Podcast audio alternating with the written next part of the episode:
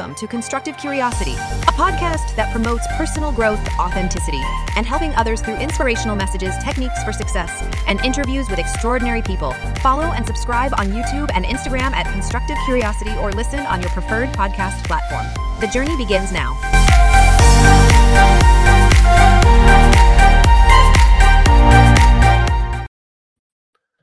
Hello and welcome into Constructive Curiosity. I'm joined by two awesome guests today from Lybbie. It's going to be Brant Bailey and Andrea Braden. How are you all doing?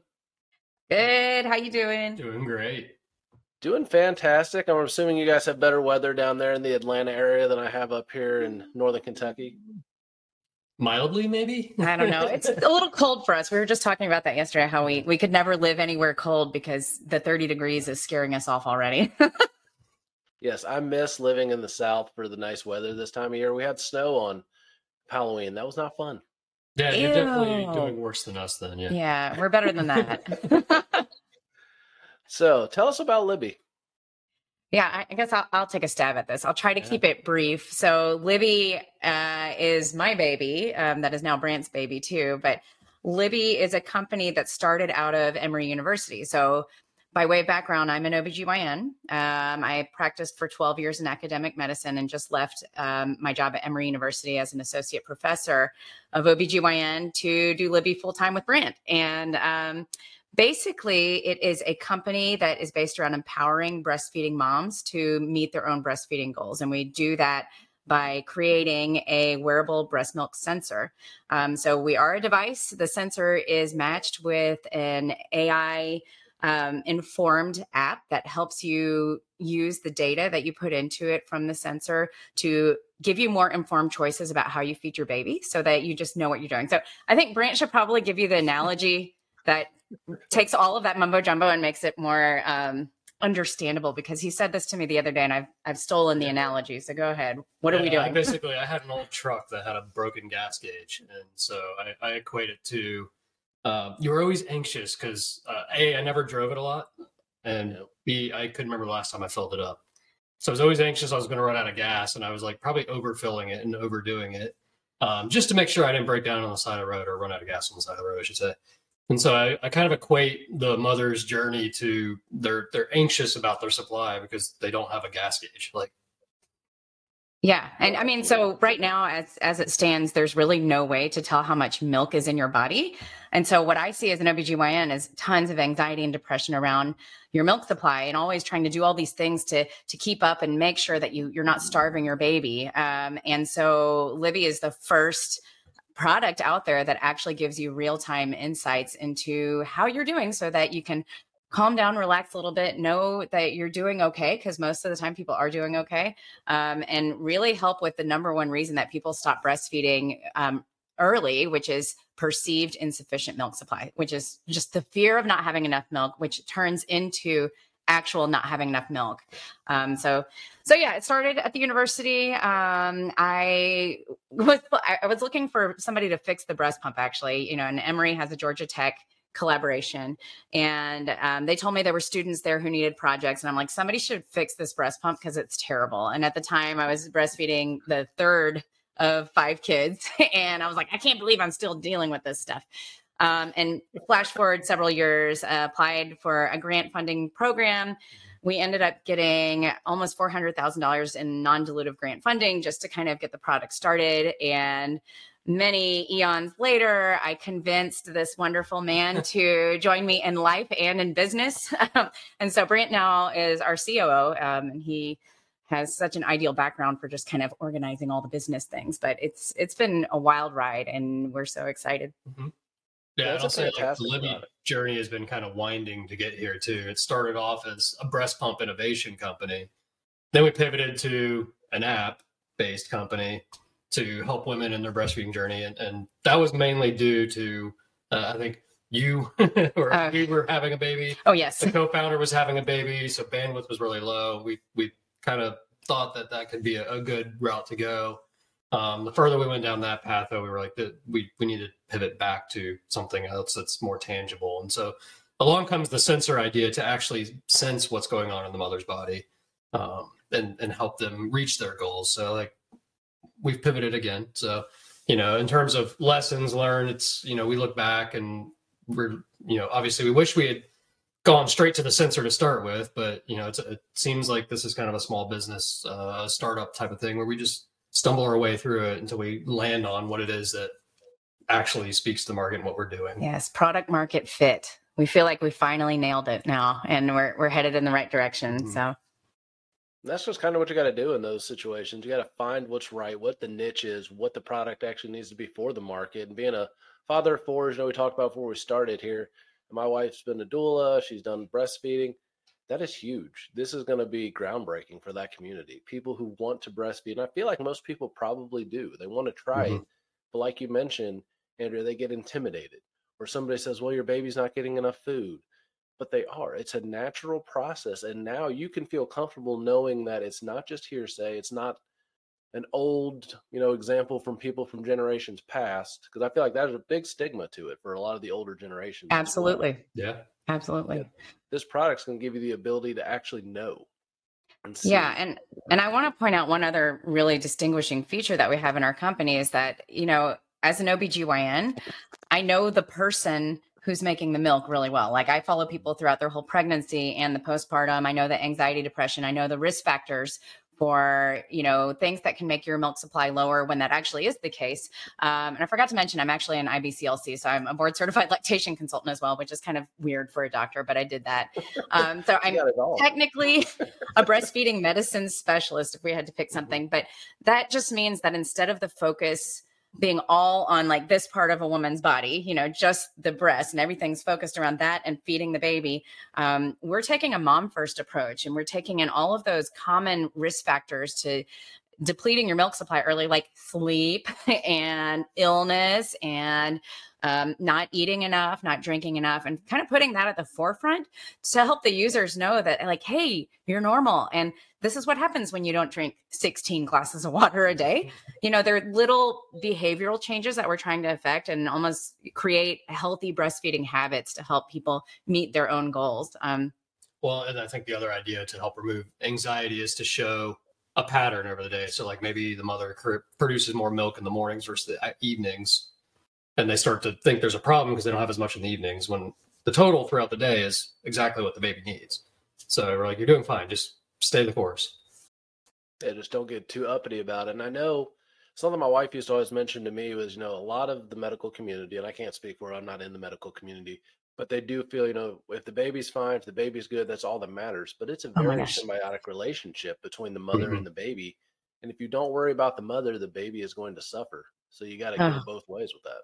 This is such a point of contention in my field. And I actually agree with your wife. Um, and it's an interesting time to be an OBGYN because I think even in my training, we were taught that, you know, we, we basically repeated this all the time healthy mom, healthy baby. That's all that matters. Like you should be happy because you're a healthy mom and you have a healthy baby. And, you know, honestly, that is probably where my advocacy began you know 14 years ago with with my first baby i had a baby in residency and i kind of made fun of people with birth plans i'm ashamed to say you know we were all like whatever that's an automatic c-section if you have a birth plan lol um, and i did have a healthy mom healthy baby beautiful labor and what shocked me was i couldn't talk about it for a year without crying and i couldn't figure out why I was so upset and why my birth experience mattered because I had been taught as a an OBGYN that that part doesn't matter at all. And it changed me as a doctor. It changed the way I looked at my patients. It changed the the care that I delivered because I I was more informed from my own experiences. I'm like, actually, this is not something to take lightly. And you know, the evidence to that is last year mental health disorders and, and mothers actually surpassed hemorrhage and high blood pressure disease as the number one cause of pregnancy related death in our country at 22%. It is it is a huge huge problem. So as far as the the knowledge that your wife is bringing to this in the doula community is that we can't keep on minimizing mom's experience of birth there is a very real disconnect there if we if we don't take into account the person being healthy and in our country the culture is really to surround the pregnant woman and then afterwards, it's like, good luck. I mean, we have no no official maternity leave policy in this country. you know, it's it's terrible. There's a big cliff once the baby comes out. Yeah, it's it's really difficult. It, it's a it's a strange community, especially if you look throughout the world. The U.S. does things very differently than Europeans. Is different than Asia. Mm-hmm. And not to say that everybody else is better or whatever, but we, are behind. I feel like, and that's maybe just my opinion. I'm not a doctor, so take it for what it is. yeah. But we're not doing things in a way that's going to help promote, you know, mother's health, baby's health, and this kind of awareness that you're taking this holistic approach with your product. So you're not just selling a piece of technology, but you're selling peace of mind. It sounds like exactly people the ability to feel good about themselves, to understand that they're doing a great job. Because for a lot of new moms, and once again, I'm not a mom either, I'm a dad, but for a lot of new mm-hmm. moms and new parents overall, you don't know how you're doing. You right. think you're struggling, you think you're having issues, and you don't know how well it really is going. And I know with my first daughter, I was just it was not a great birth experience. It had to be an emergency C-section and oh, all kinds sorry. of other issues that could have worked out better if we knew more than we did, but we didn't know. Helped get my mm-hmm. wife in the dual state. But yeah, for about the first three months of having a baby before I deployed, I had no idea what I was doing. And I've been around babies my whole life. That's the funny thing too. You're like, I got this. And you're like, I don't got this. Throw in some sleep deprivation with all of that too. And you really don't got this. Yeah. Oh, yeah. So the, the fact that you can look like, okay, at least I know that what I'm doing for my milk supply is getting my baby what they need. And I'm on the right track. That's going to be huge. Yes, we agree. Yeah. yeah. We can remove that anxiety. Yeah. And, you know, every baby's different. And one of the other important things is when we help people figure out how they're doing, you know, it was really important for us to not measure people against you know public health goals to you know to start at least unless that was something they wanted because we feel like there's this comparing notes piece that adds to the anxiety where mm-hmm. you know you're calling up your friend you're like oh how much milk are you getting out of the left side? You know like how often are you feeding your baby and how much formula are you giving? And everybody's judging everybody. And you know it's really hard to fall in the trap of not feeling like you're enough because we're like well you should breastfeed for six months exclusive or you're failing at this. Um, and so it's really important for us when when we have people on board into the Lybbie platform that you set your own goals are you 50% formula, 50% breast milk? Great. Good for you. You want to maintain that? Great. We'll teach you how to do that. Do you want to increase the ratio, you know, to more breast milk or less breast milk, whatever works for you? Great. We support you. And we just want you to make an informed decision, you know. So if you are going to supplement, you're doing that knowing that supplementing can have an effect on your milk supply. And so you can do it in a way that um, gives you maybe some rest. You know, a lot of people actually do need to just sleep a little bit to recover. Um, but, you know, their body also needs that signal. If the, the body missed a feed, you know, we need to somehow stimulate the body to make sure they don't lose that supply because it is the supply and demand is actually pretty quick. Um, your milk supply adjusts fairly quickly. So if you start adding in an extra bottle somewhere during the day, your body's like, oh, she got this. You know, we don't need to make any more milk. That's amazing how the body works. I mean, it's it is. So it's incredible. Something I, I never thought about before having kids, but you're like, wow, you can really just create a life, sustain a life. You really don't need a whole lot else. So that's just amazing how that works. Mm-hmm. Totally agree. Yeah. yeah. I mean, and we just really feel strongly that everyone has a right to, you know, have a, a better and healthier experience with this. It, you know, and I think part of the problem is miseducation. Um, and it really is a privilege to be able to get support in the postpartum period. I mean, right now, the way insurance payers are set up, you know, it, eh, eh, for OBGYNs, for example, you know, we cover one postpartum visit. And usually it's at the six week mark, way past when you've lost all your milk supply, you're, you know, super depressed and you're, you know, in a desperate mode. You're going back to work. You don't know how to store milk. You know, there there's so many holes in the Swiss cheese. And we're just trying to close that gap in that early postpartum period, you know, to have healthier families, really. Well, and I would say too, like the other thing that we're combating is, you know, you can get on Dr. Google and, and pretty much find a lot of misinformation for whatever's going on in your scenario, right?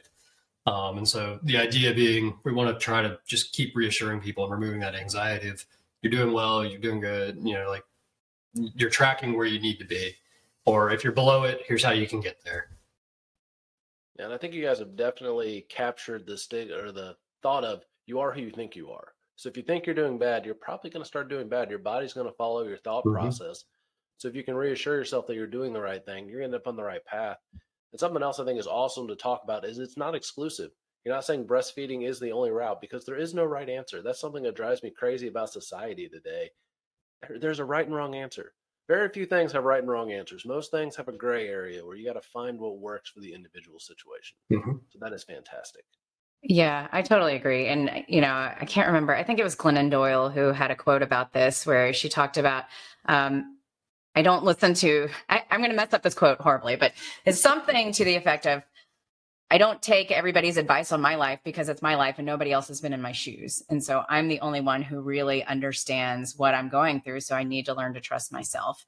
And I mean, that's really at the heart of what we're doing too. We're trying to teach moms how to trust themselves and trust their bodies and also trust your mental health and your physical health. And if things are not going well and you need to make a decision that's different from what you thought, it's okay to change your mind. It's okay to change your mind. It's okay to change it back. Mm-hmm. And just give people the tools to do that in a timely fashion so that they still have choices. They still have choices. And maybe you want to supplement for a little bit and you've got to get your sleep back. Um, but then you want to go back to exclusive breastfeeding. We can help you do that. And, you know, the, the bridging the gap of you know trying to get that care what i was saying before about it being a privilege not everybody can afford a lactation consultant. Not every doctor is trained in breastfeeding medicine. So you, you might go for help and get bad advice.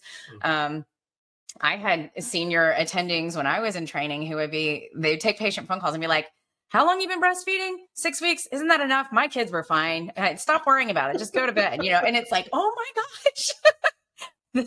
so, um, you know, but the fact that it's in an app and at three in the morning, when I can only speak from my own experience, but when I'm like sitting there feeding a baby, exhausted, staring at this guy sleeping soundly with his useless teeth, uh, you know, um, I'm not going crazy, and I can be like, "Hey, I need help right now," and I can find it.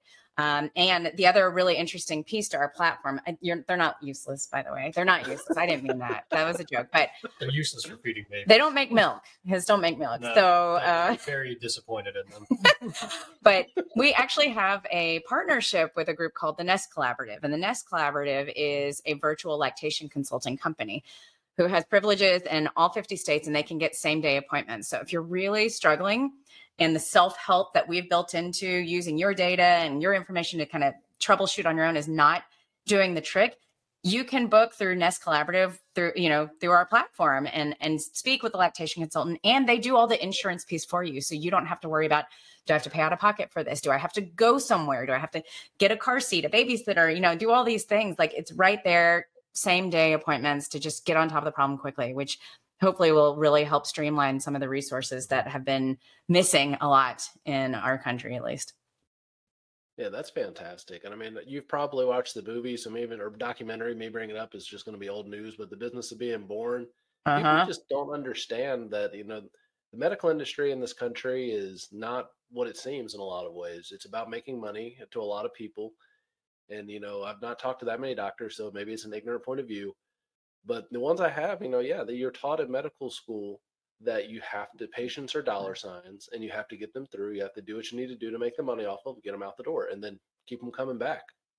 Yeah, I you know I have several thoughts on this. I think a lot of people go into medicine out of a, you know a, a feeling of wanting to serve others. You know, most of us really do want to help our patients in some way. But you're right about there is a business of medicine that has kind of taken over, you know, and a lot of it has to do with insurance payment and reimbursements going down, down, down over the years.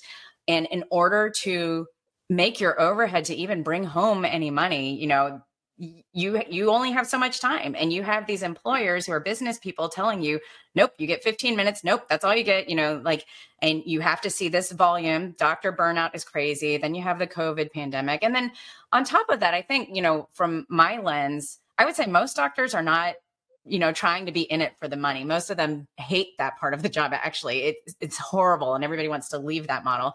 Um, but i think we're also dealing with this this internal guilt i guess or shame about how we have been doing it wrong for a while and we didn't know it because this is what we were taught you know we didn't know that some of our behaviors we were complicit in some paternalistic, I guess, for lack of a better word, ways of deploying medical practices and not really listening to our patients. And there's this whole medical gaslighting thing that I, I, see a lot of doctors get very defensive about. They're like, "How can they say this? We worked so hard. We we and we do. It's yes and yes, we work hard and." maybe there are things we could do better. Um, and I think it's being open to that and grieving that piece. For me, it was important to grieve to be like, ah, you know, like I probably, yeah, I could have been more compassionate. And, you know, but that was what I was taught. I didn't know I was doing anything wrong. And it, once doctors, you know, can, if they're in that boat, can open up and, and find ways to, to be curious about that and, and to acknowledge that maybe you know there were things they wish they could have done better and forgive themselves and then you know try to do better moving forward i mean that's that applies to anything in you know in human nature i guess just being able to be curious about and open to change for your own behaviors but yeah. it's it's been a problem in medicine for a long time but i do see it changing actually in the younger generations of doctors coming through extreme emotional intelligence andrea you have heard me hammer on that way too many times yeah, you have extreme emotional intelligence, and that's fantastic. That's what the world needs: is more emotionally intelligent people who understand that you're not you're not stuck where you are. You can grow. You can be open to new opportunities. You can learn new things. And I'd imagine coming uh, from you know a doctor wants to take you ten years to become a full doctor, basically, or oh maybe longer than that. It depends on when you start counting. where, where are we counting from? College? Let's see. Med school. Four years of college, four years of med school. For OBGYN, it's four years of residency. If you do a fellowship, three years after that. Um, it depends on your specialty, but I'd say baseline 12 years if you include college. Mm-hmm. Yeah, Around so 12, 12 years. You've done something for 12 years to get prepared, and then people are telling you you're doing it wrong. It probably yeah. not come as a or, very opening thing. Or they're not even telling you you're doing it wrong. You get out and you start practicing, and trying to teach others and then you learn you're doing it wrong. or you get Google reviews. Yeah. So now we've got the interwebs adding into this and you feel so exposed. You know, I, I feel like in some ways I was lucky to be in academia for so long because I had this big shelter of this big organization. Um, but people in private practice, you know, it's it is really difficult and it does affect how you practice because anybody can write a review about anything true or not and it's it's out there and your reputation could just go to the toilet very quickly um, based on you know a very one-sided view and you know who has the bandwidth with all the financial pressure and everything to answer every single thing eh, you're only one person and you know so i think the whole structure i mean brant and i talk about this all the time we don't know how long this private practice model will last but then if you if you aren't in private practice now you are subject to these higher ups or business people who then you know create more demands on your time and less pay. Um, so I don't know what the answer is. All I know is like I'm I'm living in this environment of severe mental health crisis and burnout amongst physicians. Yeah, the private practice model just doesn't seem sustainable, um, especially with uh, the approach or, or the the mindset. I guess the younger generations are coming with right. Like um, I just don't see how this is going to carry on for 20 30 40 50 years into the future so. yeah i mean i think what he's talking about is there is now every it used to be that we were really like shamed for wanting work-life balance in medicine. It's like, don't ever let them see you cry. Don't ever, don't ever show them you're tired. You show up and you stay until you are released. And all the new learners coming through is the opposite. I mean, they will totally advocate for themselves and be like, you know what, I'm sick. I need to go home if I ever called in sick back in the day, you know, and, and that's actually kind of hard as the teacher to be like, wait a second, I never got to call in sick and you get to call in sick.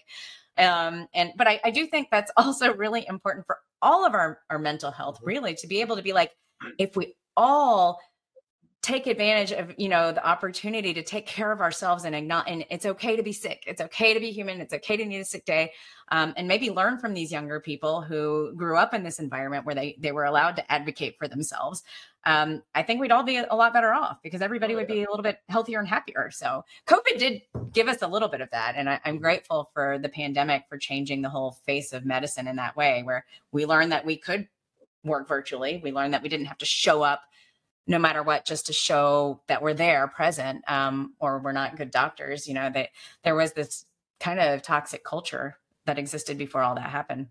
Yeah, yeah, it's a crazy standard, and the the medical industry is one of those. I was in the military. Eh, military, the military is one of those industries too, where you show up no matter what. And if you're sick, yep. stinks to be you. I literally had to show up to a formation when I was puking. Yeah. Before like you have to be there. I'm like, okay, it's not gonna be fun for anybody, but I'll be there. Oh yeah, yeah, no, same, yeah. same as as a resident. I mean, I remember coming in, driving. I'd pull off the road to get sick and come back in. I was calling people and asking them if they could bring me meds because I needed to be there. And you know, I remember residents walking around, they go in the back with the nurses and have an IV pole and then take the IV out and go see patients. I mean, at least with COVID, we knew it was so dangerous to get our patients sick that that was the first time ever that the doctors were allowed to be sick. You know, they're like, please do not bring that here. That's bad PR. Do not do not be the pandemic in the hospital. But we still struggle with it because, you know, staffing shortages and whatnot. You're like, but am I really sick? Like, yeah. well, how and, sick are you? and and due to the burnout problem that we're seeing, it's like it does seem like that's becoming a, a bigger issue now because whereas maybe before there wasn't a, a, as big of a staffing issue, um, you could call in sick. And now there's a staffing issue, right. and who are you going to get to cover? yeah, I mean, it, it does it does put a lot of pressure on the other people who are there. You know, there somebody once said, I know I'm getting way off topic, but I, I, think fine. this is really important. wherever you want to go. yeah. One of my colleagues actually said, you know, it's really interesting that in elementary school, for example, if a, a, teacher gets sick, they get a substitute teacher. They don't take your entire class and dump it on another teacher. Like you call in help, and we don't have that setup. So as much as we say, call in sick, you know, it's it's fine. We have sick days. Nobody uses them because we know what happens. You know, we know what happens. It crunches the whole system, and everybody else is stressed out, and you feel really guilty because you know that your being sick has affected everybody's day. Um, and you know, it, it's without any way you know i've always dreamed of like i wish there was some sort of clearinghouse an easy way to like find substitute doctors to just like sub in. Or maybe we we have a, a trading system where you can like help each other out in, in exchange for i don't know like a, a little bit of pay. I, i'm like i bet people would do that. If if i could take a chunk of my paycheck and put it aside and it's like an insurance plan for a sick day and and then and then we don't feel so guilty because at least you're getting paid for the extra work that you're doing. But as it stands there is no other person. If you're not there, you either cancel a bunch of patients, which definitely affects the bottom line, but then you're also getting the bad reviews online, um, or somebody else has to pick up all that slack until you're better. And so, it, how do you fix that? How how do you have healthier mm-hmm. doctors when there's no system in place for a substitute doctor to fill in? You know, it's it's challenging. Well, there definitely has to be a system. There's got to be something out there, and you'd wish that the business people would use their business acumen and actually figure that out. That's, that's maybe somebody will listen for. to this and figure it out for us. redundancy. yes. Exactly. You got to have some kind of redundancy or, you know, a pool of part time doctors who can jump up to full time. I mean, there's, I know nurses have a little bit of a different model. They have with the PRNs or whatever mm-hmm. it is, with part time nurses who can get called in for different things. So if you can do it with a nurse, you can do it with a doctor. You just got to figure yeah. out how to make it work. So we had this experience on a, a aircraft or, or, a flight recently, um, and it, it kind of makes me think of this. Mm-hmm. Like, there's a lot of things that uh, get pulled into the medical world from you know airlines and, and their practices, you know checklists and such. Uh, but we're sitting on the tarmac in the plane, everybody's loaded up.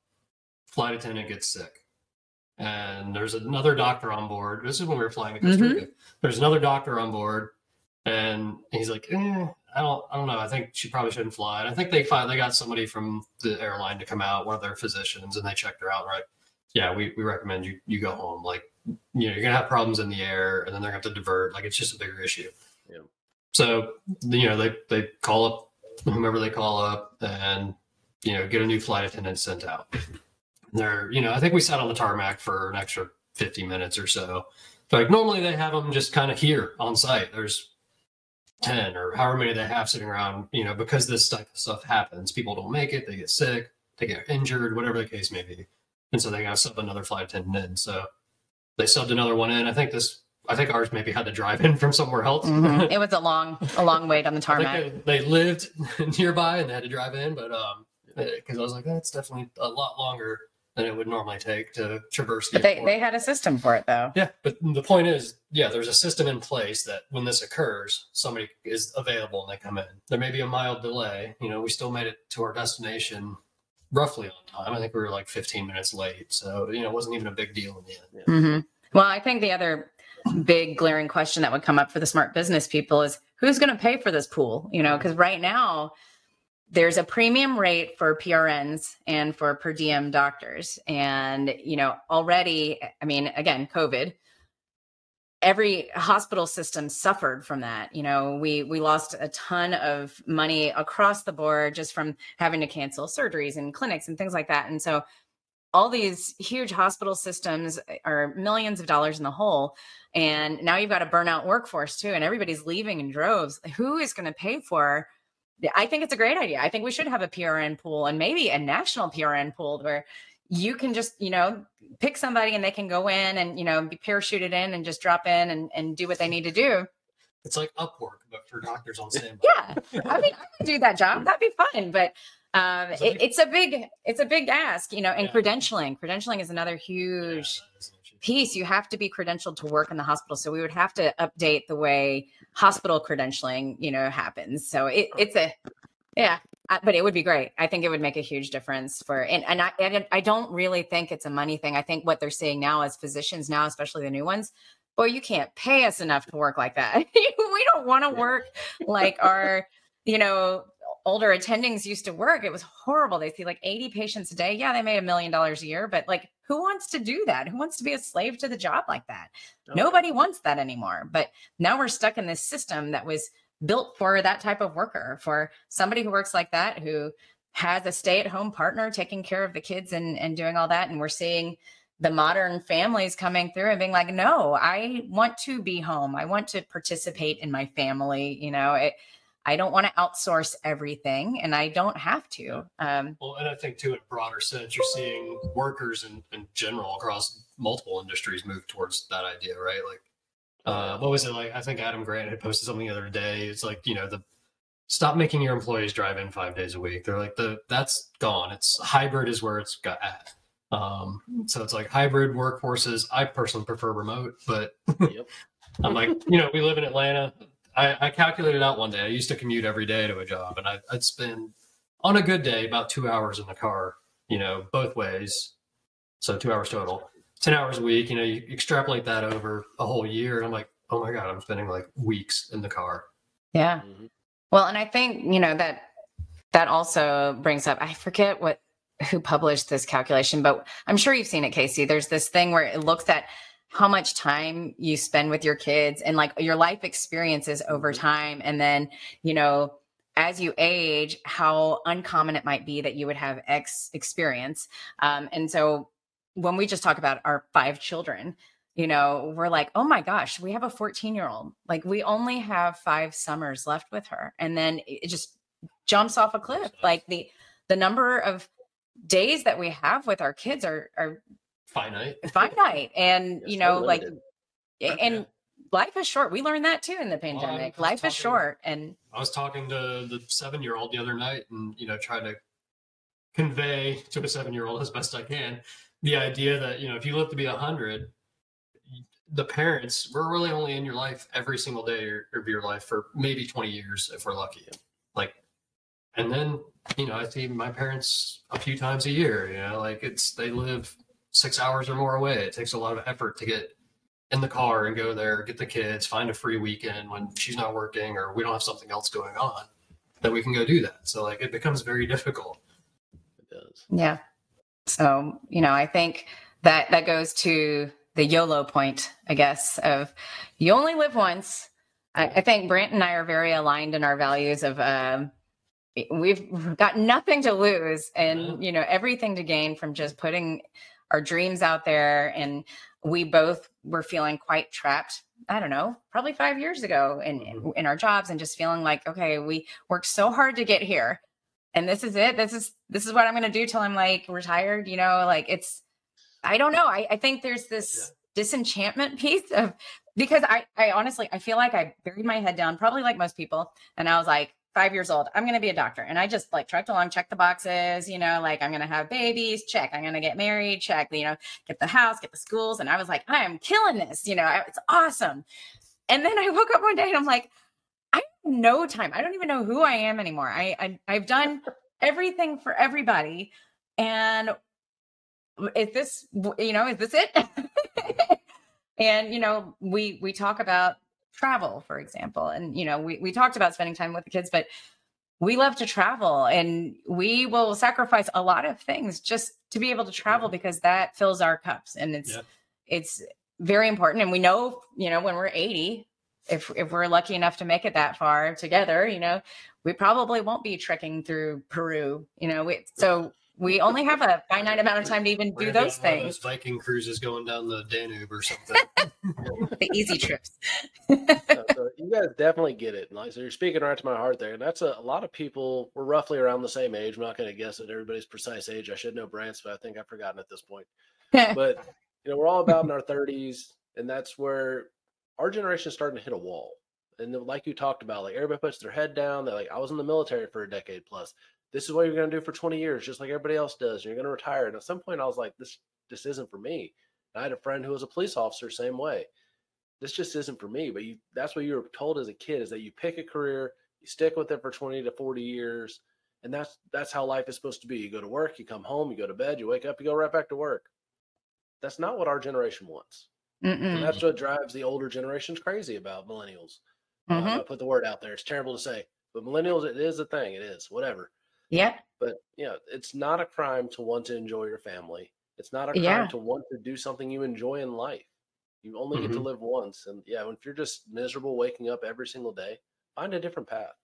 Yeah. I mean, I will amplify what you're saying and add that, you know, as my my great I had a therapist who I quote all the time. She's just so good. I loved my therapist. And um, she worked with me for a long time on some of these millennial mindset things. And one of them was, hey, it's okay to change your mind. And you know, I tell myself that all the time. Like it's it's okay to have said yes to something and then realize it's not for me and to change my mind and do something different. And I, I don't think we were brought up with that value. Actually, no, no, no. we we were taught that well, you committed, now you're in. So you bet you made a promise. You made a promise you were going to be a doctor who you know was in private practice for the rest of your life, or you know take anything. And and I think for me at least it's been this journey really opened up when i realized it's okay for me to say no and if it's not a resounding yes it's a no and i it's important to have those boundaries and to identify like what makes me happy and especially in, in the world of social media too like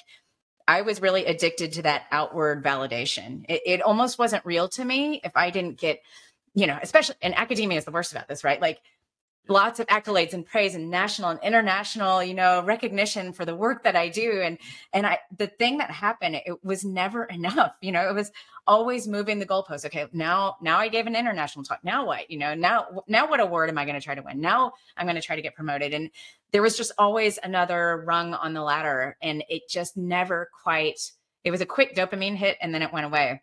Yeah. and what i realized with my therapist too is that um, I was doing it for that external validation, for other people to tell me that I was doing a great job because I checked all these boxes and did it all in that order. And I really needed to kind of quiet and and listen to myself and actually practice not putting it out there. If I did something good, trying really hard to enjoy it for me and not even tell anybody, which was really hard. Don't tell anybody that you took a good picture. Don't put it on Instagram, you know, like just enjoy it for you because you like it. Well, and part of this too for me is um, I agree. Like, you know, it's okay to change your mind, and, and, you know, we teach our kids that. The other thing that we're trying to teach them is grit, mm-hmm. and like mm-hmm. these are two ideas that can be kind of diametrically opposed a little bit. But I think the way that we do it is, you know, like the seven-year-old uh, wanted, you know, we did this time last year we were doing soccer, and she would go and to practice and play with the daisy, the dandelions in the uh, field, right? She wouldn't actually practice. And so I had to take her aside, just talk to her like, Hey, it's okay if you don't want to do soccer anymore, like, or, you know, after this season, but you know, we we're three games in, you know, we, we're kind of committed to it for the season. So we need to see through what we've committed to. And then if you don't want to do it anymore, we don't have to do it anymore. Like, yeah, it's a balance. And having kids, I'm sure you know, trying to teach that encourage them to expand their boundaries. I mean this is an adult problem too right? Encourage people to be like why don't you know we we worry so much. The fear is so much harder than the actual doing of the thing taking the leap of faith and trying something. Like you know limiting performance beliefs that's the phrase i was mm-hmm. thinking of. You know we oftentimes kids and adults will think of well i can't do this because of x. And um, i went to this leadership conference one time where she actually had us all identify you know, our limiting performance belief that held us back in our careers.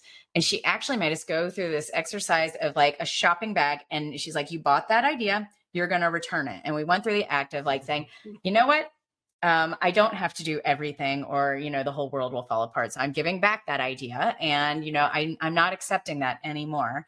Um, and so, you know, I think all of these these things interplay. We try to teach them to the kids. And when it comes to soccer or you know our eight year old yesterday who said he can't ride a skateboard because he's scared because it has no walls but he's willing to drive a car. So, you know trying Like, to one do, of these is significantly less safe for an eight-year-old.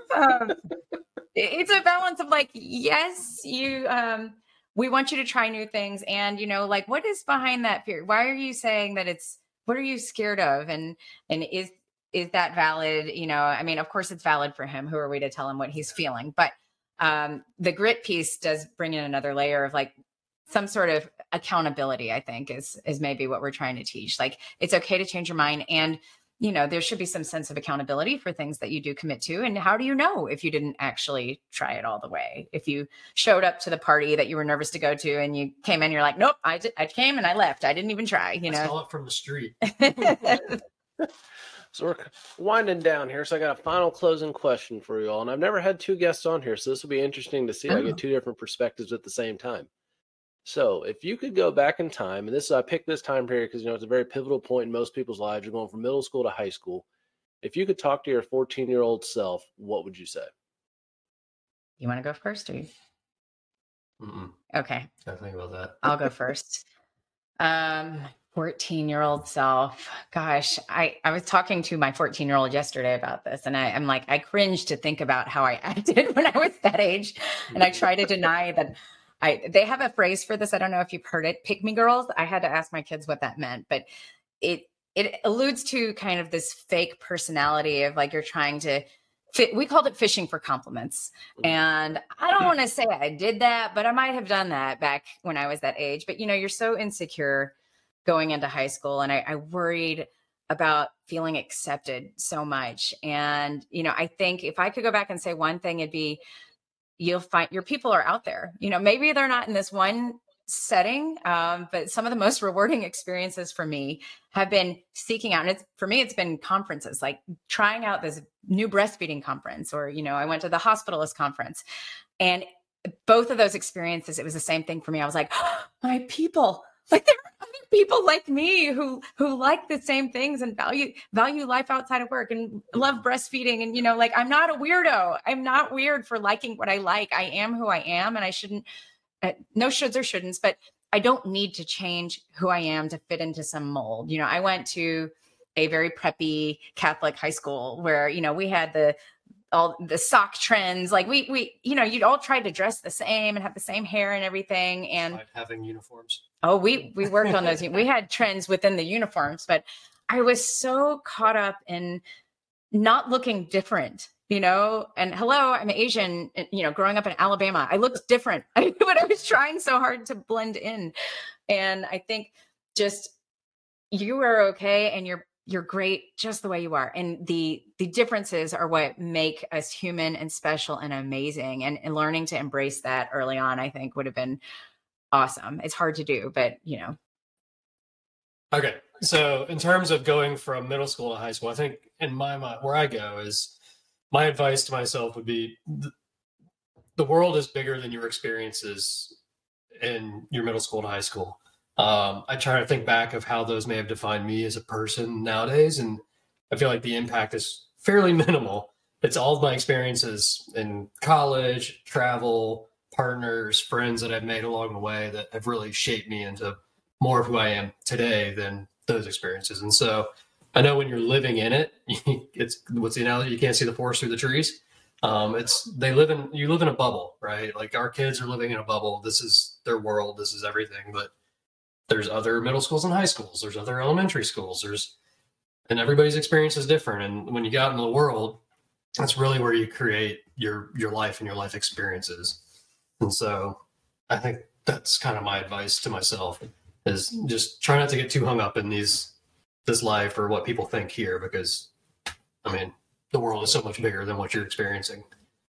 And to that point, that's why we kind of are trying to bleed our, our love of travel into our kids and you know we're taking them on a trip and our winter break that's somewhere international that they've never been before. So we're like we want to open their eyes a little bit to something different. Yeah. I mean, I think we're both still so mesmerized when we go to other countries. And I always am fascinated. I'm like, wow, these people live here and this is their house. And I wonder where I would live and where would I work and where would my kids go to school? And I, I think that's so important to shaping your worldview mm-hmm. and, and your experiences. And also not not to minimize what your middle school self is Yeah. experiencing, but to get a little perspective from it and realize that, you know, they it, it's a tiny little speck in a huge big world. And if you just broaden your horizons a little bit, Yeah. you know, I think my first international trip I paid for myself, and it was I was in France, but I found myself wandering around, and you could walk down the street, and people would have their doors open, you could see into their house, and I'm like, and to your point about like people live there, like that's their house. Like I didn't go in and wander around to like Mm. open drawers, but I'm like, you get insight into like what's going on and how people live, and it's vastly different than your experience, and I I found that just fascinating. No, those are both fantastic points, and you know something that I told my kids: you know, the first 18 years of your life feels like it takes a really long time. The Mhm. next portion does not seem like it takes long at all. Yeah, you're gonna be our age really fast. exactly. Do you even remember your 20s? No, not really. Not really. no. Yeah, that's why always cracks me up when you watch TV shows and stuff like, oh, your 20s are such a huge time. My 20s were a blur. Oh my gosh. I felt like I woke up and I was 30 and I, I was gonna say I don't feel like you're really an adult until you're like 30 or almost 30. So like, yeah, it just kind of I, probably the biggest blur. Yeah. You're you're a teenager, but you ha- are able to buy alcohol now. Like, Yeah. That whole decade is, is really kind of, and at some point rent a car. yeah. So tell us what we can do to support Lybbie or tell people where they can follow you. Yeah, I mean, the, the first place to follow our journey would be on our website, lybbie.com, L Y B B I E.com. Um, if you want to follow my professional journey, which is, you know, kind of going in parallel with Lybbie, you can just go to AndreaBraden.com, A N D R E A B R A D E N.com. Um, and then, you know, finding us, I, I guess that's the most, Yeah, we, we have an Instagram yeah, gonna page, say but our social media isn't. Uh, we need to hire Not very strong at the moment, but the next generation person to do our social media, Yeah. not a not millennial to do our social media. but if you go to those websites, there They're there. will be a social media link to One day. worthwhile. I think we all jumped off the train on Facebook. We're like, okay, I can do this. Yeah. Then Instagram and Twitter is just like, uh, Yeah, I can't I cannot do Yeah. Twitter. I, I don't I'm know. not I, on I'm on anymore. I'm on Instagram, but like that's. I'm on Facebook, but I use it to post pictures of travel that you know friends and family can see. but now now TikTok is where people get a lot of their knowledge, especially young moms. And uh, yeah, I find it so intimidating. Talk about video editing. That one is I, I don't know. that's a platform I am not on, and I don't have any desire to be on it. It's just too much. I think I downloaded it, and that's as far as I got. I'm on it, but I neglected. I was going to use your login to look at it. like You- go, go ahead. I'm not using it. All right, so any closing thoughts? Anything else you'd like to share? No, I mean, this has been so wonderful. Thank you for the opportunity to to just let us talk this out. This is kind of what we Let do us- every let us ramble. Let us ramble. We go on walks every day and we this is the stuff we talk about every day. So it's great. We Yeah. we love sharing these ideas and and also bouncing them off of you. It's I feel like it's always, you know, there's always stuff to learn from talking to other people about their Mhm. view on life experiences. So thanks for the opportunity. No, absolutely. The pleasure is all mine. And if you need anything from me, just reach out and let me know. Thanks, Casey. Thank you, Casey. Thank you. Have a wonderful day. You too. Bye. Bye bye.